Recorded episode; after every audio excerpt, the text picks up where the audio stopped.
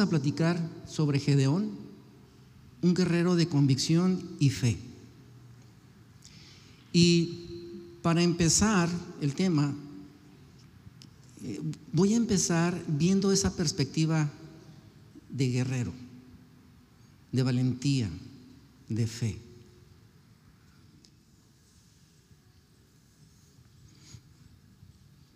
¿Conocen a ustedes a este señor? ¿Sí? Este señor, que en su tiempo fue un hombre muy común y corriente, un hombre que tuvo características particulares que yo puedo identificar en alguien que es líder, que es guerrero, que es valiente y que tiene fe. Y me gustó mucho la frase de Nelson Mandela que dice, no es valiente aquel que no tiene miedo, sino aquel que sabe conquistarlo. Conquistar el miedo.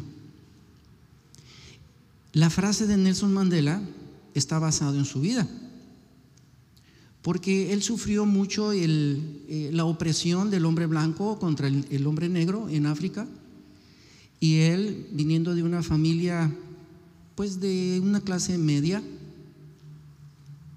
cuando yo leo de su vida me sorprendió algo, porque él logró lo que muchas personas no lograron, pero él tenía características muy particulares.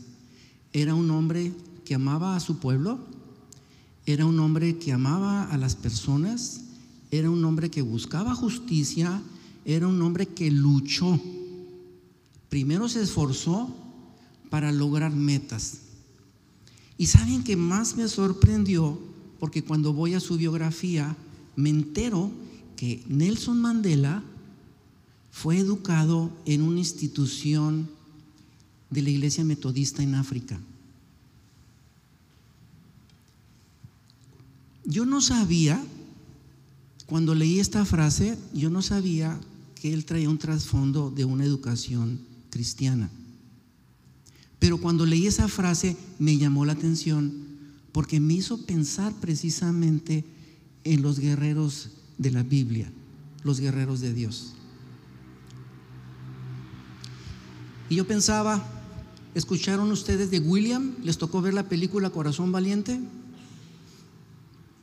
Hay una similitud muy interesante en la característica de los guerreros que buscan un propósito muy humano. William, el corazón valiente, personificado por, ¿por quién? Por Mel Gibson, el que posteriormente hizo la producción de Cristo. El personaje de Corazón Valiente tiene características muy similares a lo que fue Nelson Mandela. Y yo pensaba, si la Biblia nos dice que nosotros somos guerreros, ¿cómo nos miramos? Pero si yo tengo plantada una imagen que un guerrero es como corazón valiente, como William, lo voy a ver muy lejos. ¿Estamos de acuerdo?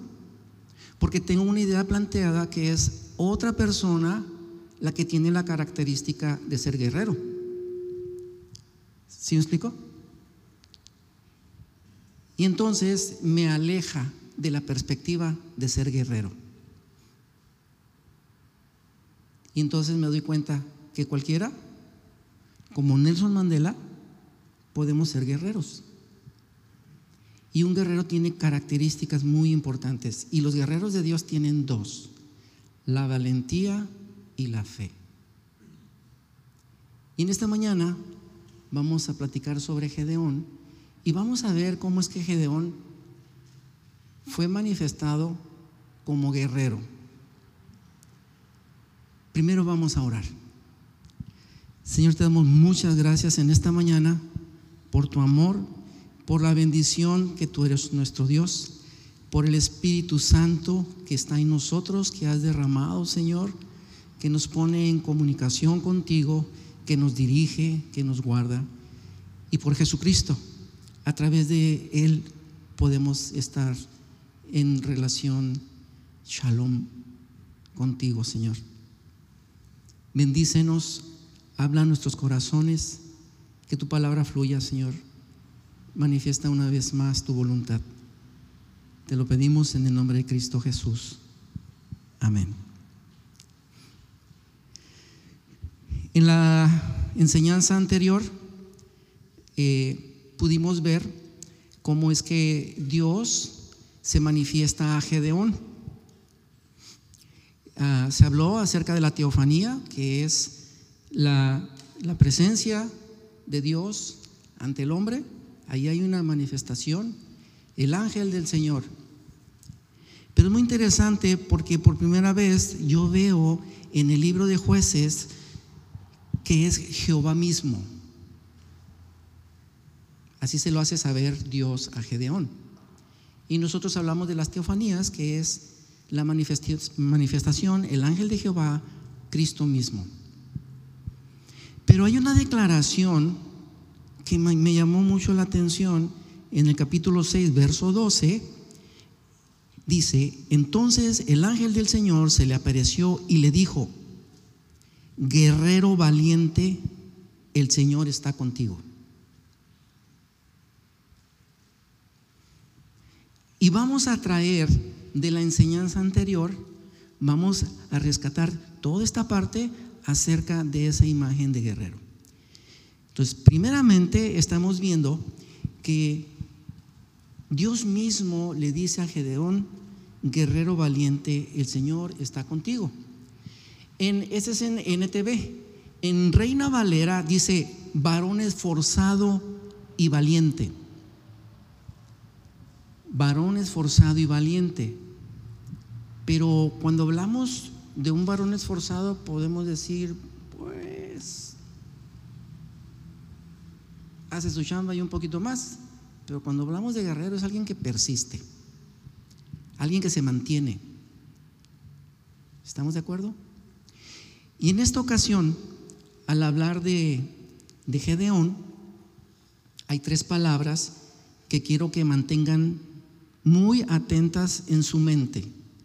Estas tres palabras es valentía, convicción y fe. Valentía, convicción y fe. La la valentía cristiana es la voluntad de decir y hacer lo correcto. De decir y hacer lo correcto a pesar del costo mundano, a pesar de lo que la sociedad diga. Es una persona valiente, es aquel que tiene esa fuerza, tiene ese carácter y dice lo que es correcto y lo hace. No, se tiene que preocupar, preocupar por nada, porque está haciendo lo correcto. Convicción se refiere al convencimiento. ¿Qué tan convencido se está? Las personas con convicción son personas que afirman sus creencias, afirman sus pensamientos y se sostienen en una postura. Eso es una persona con convicción. Es alguien que se mantiene en lo que sabe que tiene que hacer. Y bíblicamente es mantenerse en lo que Dios indica, seguir la voluntad de Dios y que se haga manifiesta en sus hechos y en su hablar. Y la tercera palabra, que es fe, habla de seguridad. Es algo que no se mueve, a pesar de la circunstancia, no se mueve de aquello que se espera que a pesar que no lo ve, a pesar que no tiene indicios, está seguro que va a suceder, que va a llegar. Es verdadero y no se cuestiona, pero sí se comprueba. La fe cada quien lo comprueba en lo personal. Y como le decía yo hace unos días, díganme a qué sabe la naranja. me decían, pues, ya la has comido. Dígame y explíqueme a qué sabe la naranja. Porque la naranja es como la fe. Solamente quien lo ha probado sabe a qué sabe la naranja. Solamente los que tenemos fe sabemos lo que es, cómo actúa y lo que significa. Entonces, si no has probado esa naranja, te invito a que la pruebas. No es nada que con argumentos se pueda explicar, o se pueda afirmar, o se pueda convencer. Eso es algo que de cada quien surge. Y en esta ocasión, al hablar del libro de jueces, valentía, convicción y fe son tres palabras clave para poder entender lo que un hijo de Dios necesita tener y desarrollar, porque es algo que Dios indica, que nosotros tengamos y desarrollemos y demos fruto de eso. Y en esta ocasión vamos a ver jueces 6 y vamos a ver del 25 al 32 y lo he dividido en dos partes. Uno es del 25 al 27, que es la primer tarea de Gedeón como guerrero del Señor. Y la segunda parte, del 28 al 32, Joás, la inesperada defensa de Gedeón. Joás fue el padre de Gedeón. Y ahorita vamos a entender estos dos segmentos. Regresando al antecedente de, de Gedeón, cuando Dios lo declara guerrero valiente, el Señor está contigo, no solamente lo describe como un guerrero, sino le afirma que Dios está con él. Le afirma, le está diciendo, Dios está contigo. Y es muy interesante porque cuando Dios se manifiesta a Gedeón, empieza una conversación ahí y Gedeón manifiesta que él proviene de una familia y de un clan que es pequeño, y luego menciona que él es el más chico de la familia, y luego menciona que considera que él no califica. Empieza así de más, tras, tras, tras, y dice, soy más pequeñito. Y es muy interesante, porque me hizo pensar en David,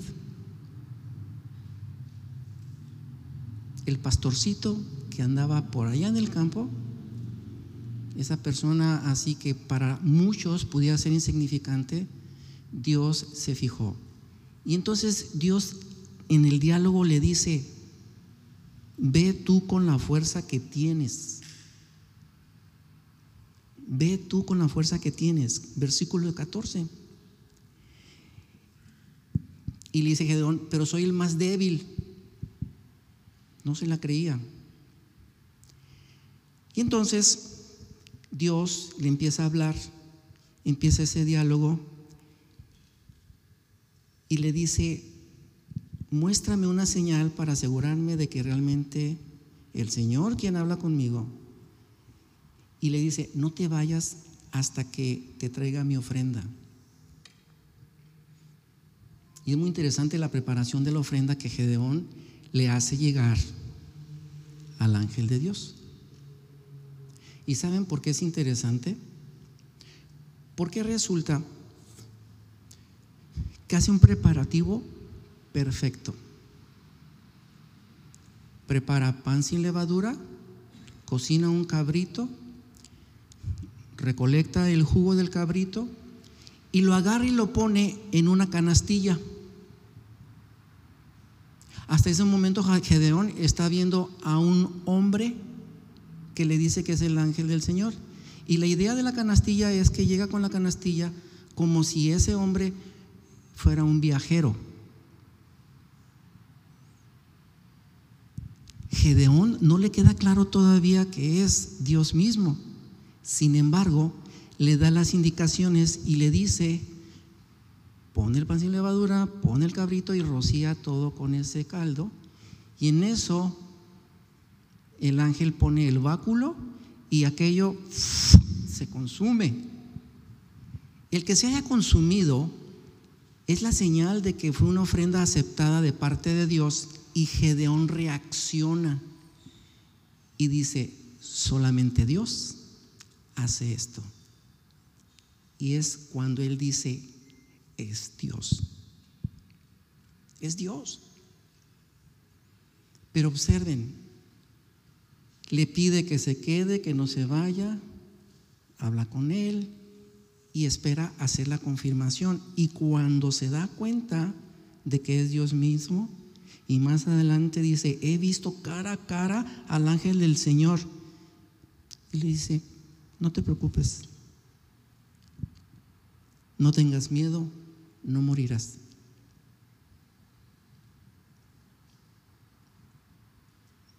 El pueblo de Israel estaba en un tiempo difícil. Había quienes habían seguido a Baal. El mismo padre de Gedeón había hecho un altar a Baal. Pero Gedeón sabía lo que estaba haciendo porque en la tradición del pueblo de Israel, él sabía perfectamente que era una ofrenda, estaba identificando que era Dios mismo, él sabía. A pesar de que habían pasado muchos años y había un distanciamiento de parte del pueblo de Israel hacia Dios, Gedeón sabía. Y si sabía, es porque había sido instruido por sus padres por la tribu, porque era de la tribu de Manasés. Entonces Gedeón sabía todo lo que estaba ahí. No era nada desconocido. Inclusive, antes de esto, le dice, ¿dónde están todos los milagros que nos contaron nuestros antepasados?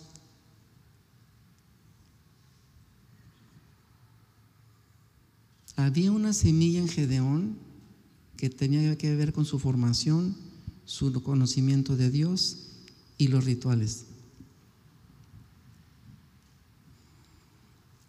Ahora vamos a pasar a la primera sección. La primera tarea de Gedeón como guerrero del Señor. Y vamos a leer jueces 23 al 27. No te preocupes, le contestó el Señor perdón, 25 al 27. Esa noche el Señor le dijo a Gedeón, toma el segundo toro del rebaño de tu padre, el que tiene siete años, deriva al altar que tu padre levantó a Baal y corta el poste dedicado a la diosa Acera que está junto al altar Después construye un altar al Señor, tu Dios, en el santuario de esta misma cima, colocando cada piedra con cuidado. Sacrifica el toro como ofrenda quemada sobre el altar y usa como leña el poste dedicado a la diosa acera que cortaste. Entonces Gedeón llevó a diez de sus criados e hizo lo que el Señor le había ordenado, pero lo hizo de noche porque les tenía miedo a los demás miembros de la casa de su padre y a la gente de la ciudad. Reflexionando en, de esta porción decía, qué duro, porque Dios le está pidiendo a Gedeón esto el mismo día en que había hablado con él.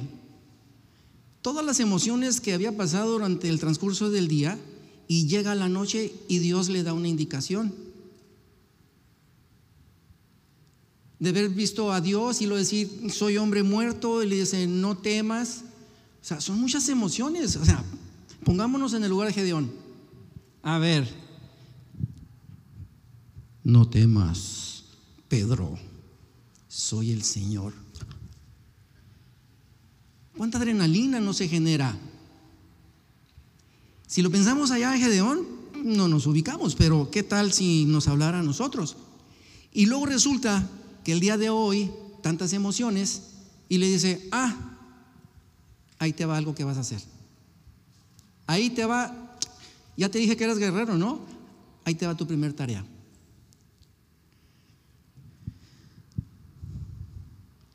Toma el segundo toro del rebaño de tu padre, el que tiene siete años. Número uno, una situación de escasez grande. Recuerden que Gedeón estaba desgranando el trigo y se habla que llegaban los madianitas y se los robaban y era un acoso total. Bueno, resulta que Dios le pide que agarre el segundo toro de su padre de siete años, como para que Gedeón voltee y diga, ¿qué pasó? O sea, estamos en escasez, no hay para comer y me estás pidiendo el toro de siete años. ¿Qué significa el toro de siete años? El toro de siete años es un toro semental. Es el animal de más valor de un grupo de animales. El segundo, el primero quedaba bajo la cobertura del papá y el segundo, pues no le iba a doler tanto al papá, pero era un semental de siete años, un animal con la capacidad de reproducir un animal que tenía carne. Era un animal de mucho valor. Ok. Deriva derriba el altar de tu padre, que tu padre levantó a Baal, corta el poste dedicado a la diosa acera que está junto al altar. Segunda cosa, primero le pide el toro, que es de gran valor y más en la situación que vivían, y luego le dice, Ahí vete y le tumbas, le cortas y lo vas a hacer pedacitos. ¿Qué significaba para ese hombre que le fueran a derribar su altar? ¿Qué valor tenía? Y luego resulta que sabiendo, ¿por qué se lo pidió Dios?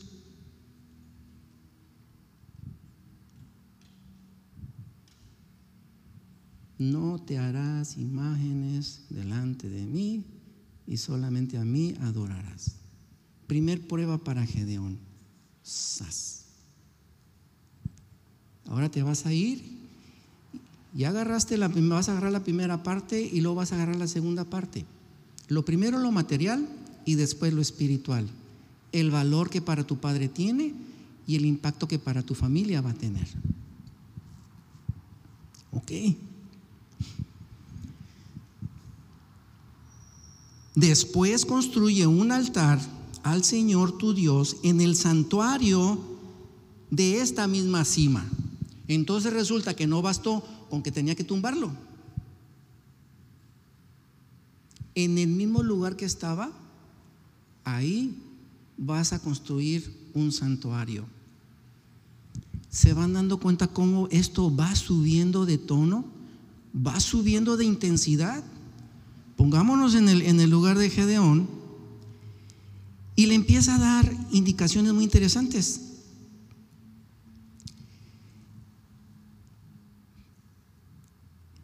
Cuando le dice construye un altar al Señor tu Dios en el santuario de esta misma cima, colocando cada piedra con cuidado. Cuando Dios le está dando esa indicación es, vas a agarrar las piedras vas a seleccionar las piedras porque va a ser un altar para mí.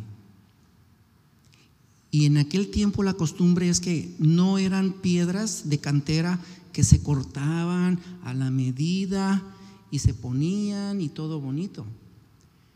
No, de manera natural y sin ser tocada la piedra tenía que ser colocada y colocada con tanto cuidado porque era un altar para Dios. Y pensaba yo, ¿cuánto tiempo tenían para estar pensando?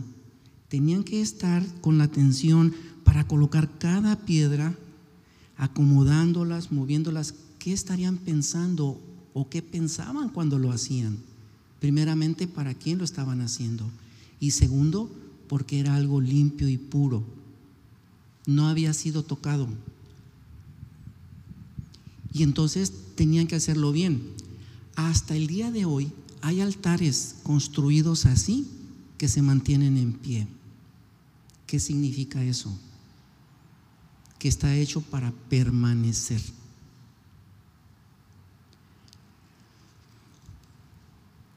Sacrifica al toro como ofrenda quemada sobre el altar y usa como leña el poste dedicado a la diosa acera que cortaste. Observen, si Dios es el proveedor, proveyó a través de su padre, proveyó a Gedeón el toro. De un altar que estaba ahí, de ídolos, Dios, el creador de la madera, estaba proveyendo la madera.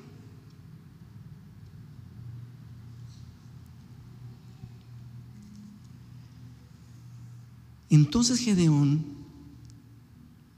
hombre de convicción y de fe, llevó a diez de sus criados e hizo lo que el Señor le había ordenado, pero lo hizo de noche, porque les tenía miedo a los demás miembros de la casa de su padre y a la gente de la ciudad.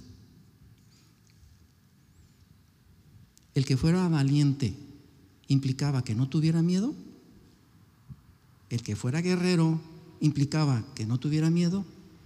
El que fuera un hombre de fe implicaba que no tuviera miedo. Era un hombre. Y de tal manera, igual que nosotros. Y un detalle muy interesante. ¿A cuántos sirvientes llevó? A diez. En ese tiempo, ¿qué significaba tener diez sirvientes? Que era una familia aristócrata acomodada en tiempo de carencias. Y entonces, no solamente habiendo tomado al toro, también tomó a los sirvientes. Dios proveyendo todo lo necesario para que Gedeón cumpliera su primer tarea.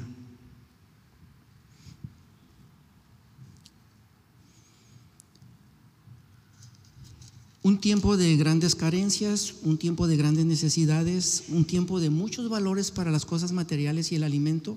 Y Gedeón estuvo dispuesto, convencido de lo que tenía que hacer.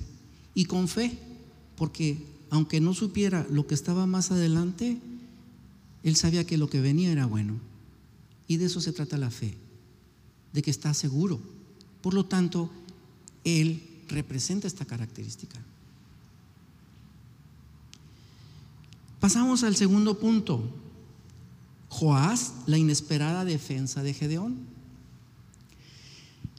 Verso 28. Temprano a la mañana siguiente, mientras los habitantes de la ciudad despertaban, alguien descubrió que el altar de Baal estaba derribado y que habían cortado el poste dedicado a la diosa Acera, que estaba al lado. En su lugar se había construido un nuevo altar y sobre ese altar estaban los restos del toro que se había sacrificado. Los habitantes se preguntaban unos a otros, ¿quién hizo esto? Y después de preguntar por todas partes y hacer una búsqueda cuidadosa, imagínense todo lo que tuvieron que hacer, se enteraron de que había sido Gedeón, el hijo de Joás. Entonces, le dicen a Joás, saca tu hijo, le exigieron a Joás los hombres de la ciudad. Tendrá que morir por haber destruido el altar de Baal y haber cortado el poste dedicado a la diosa Acera. Sin embargo, Joás gritó a la turba que lo enfrentaba. ¿Por qué defienden a Baal? ¿Acaso abogarán por él? Todo el que defienda su causa será ejecutado antes del amanecer. Si de verdad Baal es un Dios, que se defienda a sí mismo y que destruya al que derribó su altar. A partir de entonces a Gedeón lo llamaron Jerobal, que significa Baal se defienda a sí mismo, porque él destruyó el altar de Baal. Le pusieron el nombre, es algo parecido a, le pusieron un apodo. Pues que Baal venga y se defienda. Pero encuentro algo muy interesante en, este, en esta porción.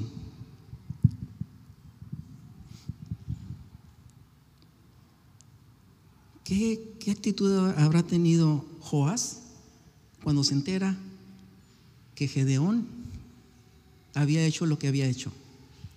Era el altar de él. Pero hay algo bien interesante. Gedeón dijo que los antepasados les habían transmitido. ¿Ok? Bueno, ¿quién era Joás? Joás era de la tribu de Manasés. Manasés fue hijo de José. Manasés tenía un hermano llamado Efraín. Cuando Jacob bendice a los hijos de José, entrecruza, las manos y le dice José, hey, te equivocaste debe ser la otra pierna, porque Efraín es el primogénito, le toca esta pierna. Y le dice, no, va a ser Manasés. Es como pasarle la primogenitura de Efraín a Manasés. Y curiosamente, la tribu de Manasés fue la más pequeña de cuando el pueblo de Israel sale de Egipto. se me hizo muy padre poder mirar la línea de José, conocido como el soñador, que Dios lo puso como faraón de Egipto, que salvó al pueblo de Israel de morir de hambre, y ahora venir hasta Gedeón y decir, él es un descendiente de José, aquel hombre humilde, sincero, amoroso y entregado a Dios. Y puedo ver a Gedeón con esas características. Humilde, entregado, reconociendo, comprometido. ¿Casualidad? No creo. Pero es una herencia de la casa de José. Gedeón de la casa de José. Y resulta que Joás defiende a Gedeón. Aquí no lo dice, pero llegó a pensar que la providencia de Dios llegó a Gedeón en que yo estaré contigo. Cuando yo puedo ver que Joás volteó y defiende a Gedeón, pensé, yo creo que Joás se dio cuenta que estaba mal. Yo creo que tuvo que reconocer que venía de la casa de José. Yo creo que pasaron tantas cosas en su mente. La inesperada defensa de Gedeón es la manifestación de la providencia y de la gracia de Dios en él, a través de su padre. Y Joás se levanta y dice, pues aquel que quiere entrarle, le vamos a dar cuello. A ver, ¿quién es el valiente? No, pues nomás nos queda pues ponerle un sobrenombre. Y pues sí, ¿verdad? Pues que, que Baal se defienda. ¿Por qué, ¿Por qué Joás hace esa declaración? Porque él sabía que el altar que él tenía ahí era de ídolos, de cosas hechas de la creación de Dios. Y estaba tan seguro que Baal no se iba a presentar porque era un ídolo creado por el hombre y él sabía que Dios estaba ahí. A lo mejor le dio gracias a Gedeón. Gracias porque me hiciste entender que estaba en un error. Y yo digo, ¿cómo es Dios? Tan grande, tan misericordioso.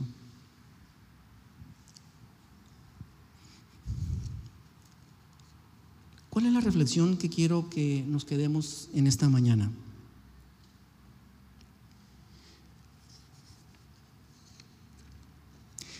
El que podamos entender que cada uno de nosotros ante Dios somos un guerrero, somos un Gedeón,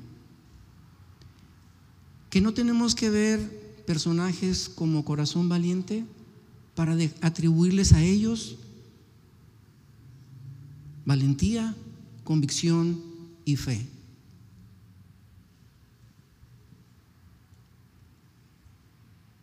Que Nelson Mandela por muchos años peleó en contra del racismo, que estuvo en la cárcel porque le infundaron muchas culpas,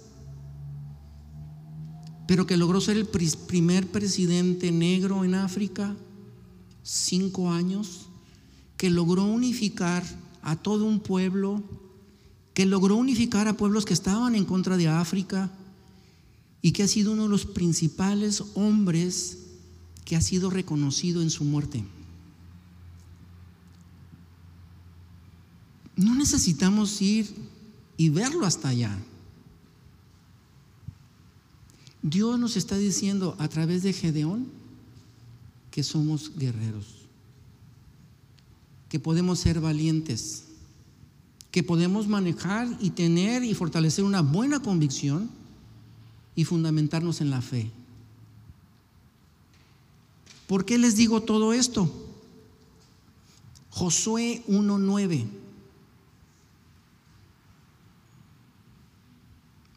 Josué 1.9.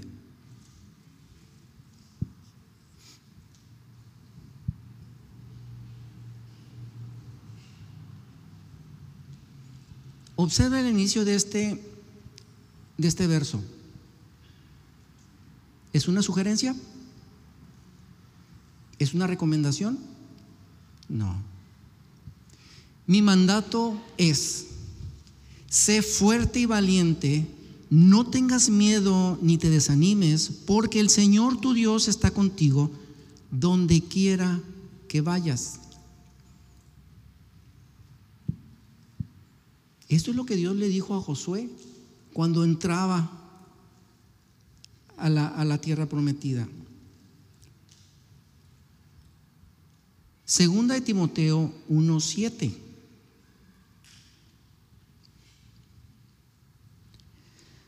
Pues Dios no nos ha dado, no nos ha dado un espíritu de temor y timidez, sino de poder, amor y autodisciplina.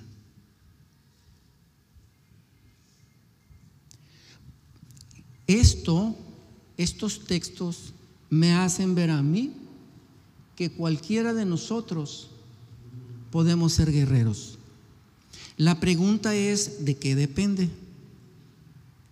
Gedeón pudo haber dicho, mm, mm, no, no, pues sí te traje el cabrito y la harina y el juguito, pero el toro no. No. Pero tomó una decisión, hacerlo.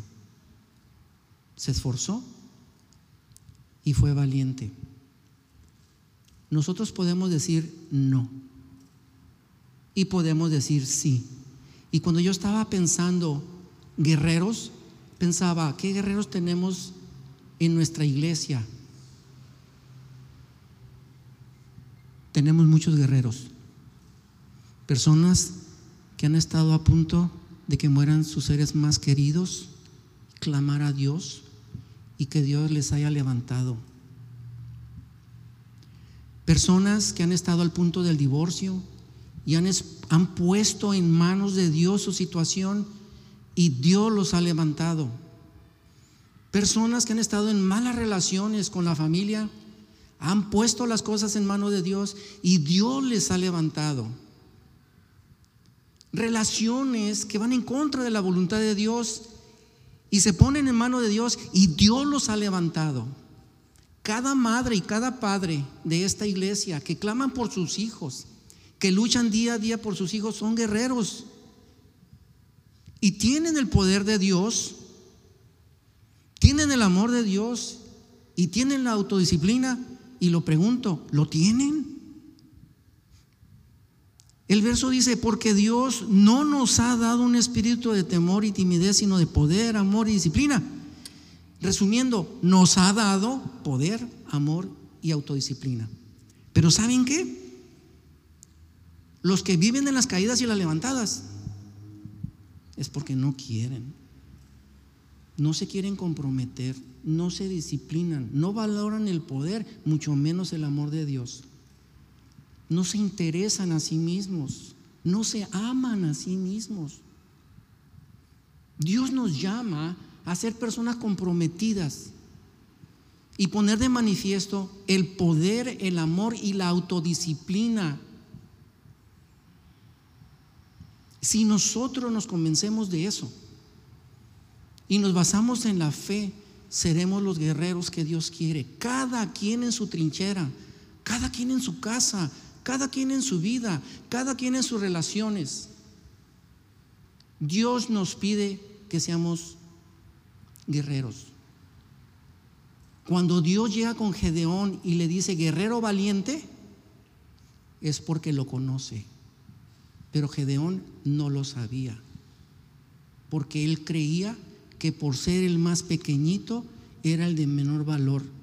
Y si tú el día de hoy piensas que no la puedes hacer, puedes estar mal, porque si Dios te ha dado su Espíritu Santo y está en tu vida, tú tienes la capacidad de desarrollar poder, amor y autodisciplina. Dios quiere gente que sea fiel a Él, obediente a Él, entregados a Él. En pocas palabras, necesitamos convicción y fundamentar en la fe. Dios quiere que seamos guerreros. Cuando Dios llama, no llama a cualquier persona. Cuando nos llama a ser guerreros, pone pruebas para que se manifieste si queremos calificar para ser guerreros. Lo que necesita es un corazón, un compromiso y un deseo. Si quieres ser un guerrero de Dios, ya sabes. Porque tienes el Espíritu Santo y el Espíritu Santo te da lo necesario. Ojalá que el Señor haya hablado a nosotros en esta mañana y nos comprometamos con nosotros mismos, nos comprometamos con el Señor y pongamos de manifiesto que su Espíritu Santo está en nosotros. Amén.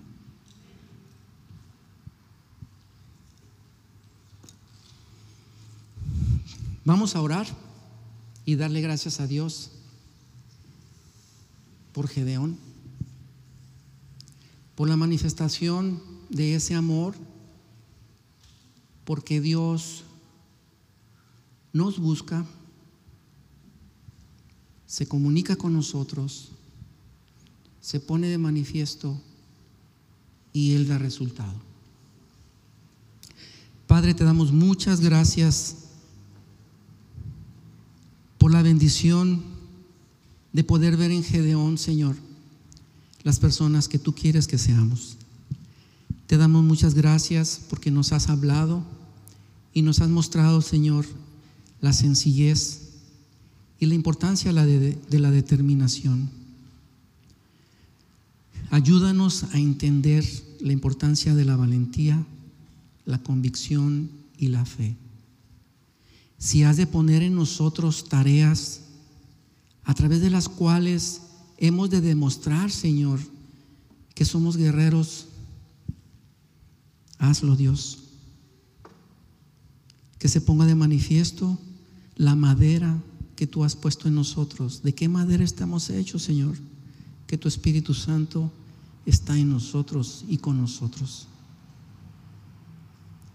Danos entendimiento para llegar, Señor, a ser como una ofrenda agradable ante ti. Bendice nuestras vidas, nuestras familias, nuestras relaciones nuestra salud, Señor, nuestra provisión. Sabemos que todo proviene de ti y te damos gracias por ello. Ayúdanos a ser guerreros valientes. Guárdanos, oh Dios, en el nombre de Cristo Jesús. Amén. Vamos a, a orar. Nuestra iglesia tiene necesidades, necesidades de salud, necesidades de buenas relaciones, necesidades de fortalecimiento de nuestra alma, necesidades materiales. Vamos a orar para que Dios bendiga, nos bendiga como iglesia. Padre, te damos muchas gracias porque tú nos escuchas y tú obras. Te damos gracias porque te pones de manifiesto. Gracias porque has puesto esa fe, Señor, que nos da la certeza de que tú lo vas a hacer, de que tú, Señor, nos vas a mantener en el lugar correcto. Bendice la salud de Ángel, Señor, bendice su ojo. Te damos gracias porque tú has puesto tus manos en los médicos que le han atendido, pero sobre todo, Señor, no dejamos de maravillarnos por las maravillas que tú haces. Sabemos que lo que sucede es porque tiene propósitos. Y si es para que se ponga de manifiesto nuestra fe, te damos gracias. Si es, oh Dios, para afirmar nuestra fe, nuestra convicción y generar valentía, te damos muchas gracias. Pero sobre todo, porque tú estás con nosotros. Porque todo lo que tú haces, lo haces bien, lo haces perfecto, con sabiduría, Señor. Te pedimos por el profe Armando que toque su cuerpo, Señor que le fortalezcas en el estado que Él se encuentra, en su necesidad de salud, sobre todo, Dios, shalom. Más allá de paz, es la seguridad de tu presencia en su vida. Te damos gracias por su familia, por Noemí, porque tú estás con ellos. Te aman, oh Dios, y un día al estar en tu presencia, seguirán alabándote. Bendice las personas que tienen alguna enfermedad, algún tratamiento, en situación de hospitalización, en cualquier que sea necesidad de salud, los dejamos en tus manos. Cual sea, Señor, la situación en las relaciones, que tú pongas tus manos. Por cualquier necesidad material de provisión, sé tú, Señor, nuestro proveedor. Bendice, Señor, bendice tu iglesia. Te amamos. Ayúdanos, Padre, a tener convicción, que es lo mejor. Gracias, Señor. En nombre de Cristo Jesús. Amén.